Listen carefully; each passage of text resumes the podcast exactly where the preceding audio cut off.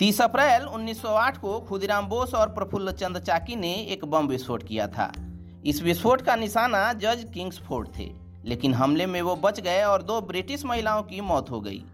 अंग्रेज़ों ने उसी शाम खुदीराम बोस को गिरफ़्तार कर लिया और उन पर मुकदमा चलाया गया। लोकमान्य बाल गंगाधर तिलक ने इन दोनों क्रांतिकारियों के पक्ष में अपने अखबार केसरी में लिखा। इसी वजह से 3 जुलाई 1908 को अंग्रेज़ों ने तिलक को गिरफ़्तार कर लिया। उन्हें छह साल की सजा सुनाई गई और जेल में डाल दिया गया।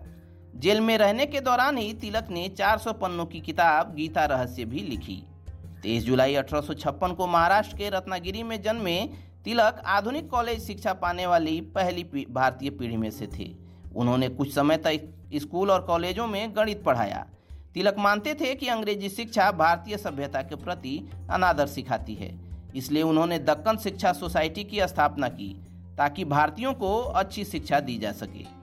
तिलक ने मराठी में मराठा दर्पण और केसरी नाम से दो अखबार शुरू किए थे, जिनमें वे अंग्रेज़ी शासन की क्रूरता के खिलाफ लिखा करते। ये दोनों ही अखबार लोगों में काफ़ी पसंद किए जाते थे। लोकमान्य तिलक के प्रयासों से ही महाराष्ट्र में गणेश उत्सव और शिवाजी उत्सव को सामाजिक उत्सव का रूप मिला। इन त्योहारों के ज़रिए जनता को अंग्रेज़ों के अन्यायों के विरुद्ध जागरूक किया जाता था।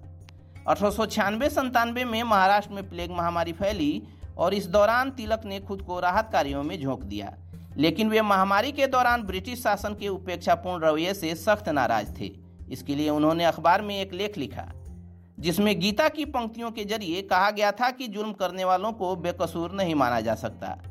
कहा जाता है कि उनके इस लेख से प्रेरित होकर चापेकर बंधुओं ने वाल्टर चार्ल्स रैंड की हत्या कर दी थी। ब्रिटिश सरकार ने तिलक को हत्या के लिए उकसाने के आरोप में गिरफ़्तार कर लिया। 1914 में जेल से रिहा होने के बाद तिलक ने 1916 में एनी बेसेंट के साथ होम रूल लीग की स्थापना की। इस आंदोलन का उद्देश्य भारत में स्वराज स्थापित करना था। होम रूल आंदोलन के दौरान बाल गंगाधर तिलक को काफ़ी प्रसिद्धि मिली, जिस कारण उन्हें लोकमान्य की उपाधि मिली। देश के इस महान नेता ने 1 अगस्त 1920 को अंतिम सांस ली। महात्मा गांधी ने उन्हें आधुनिक भारत के निर्माता की उपाधि दी थी। चलिए दोस्तों, आज के इस पॉडकास्ट में इतना ही। मिलते हैं अगले पॉडकास्ट में। तब तक keep searching for knowledge and try to be a kind person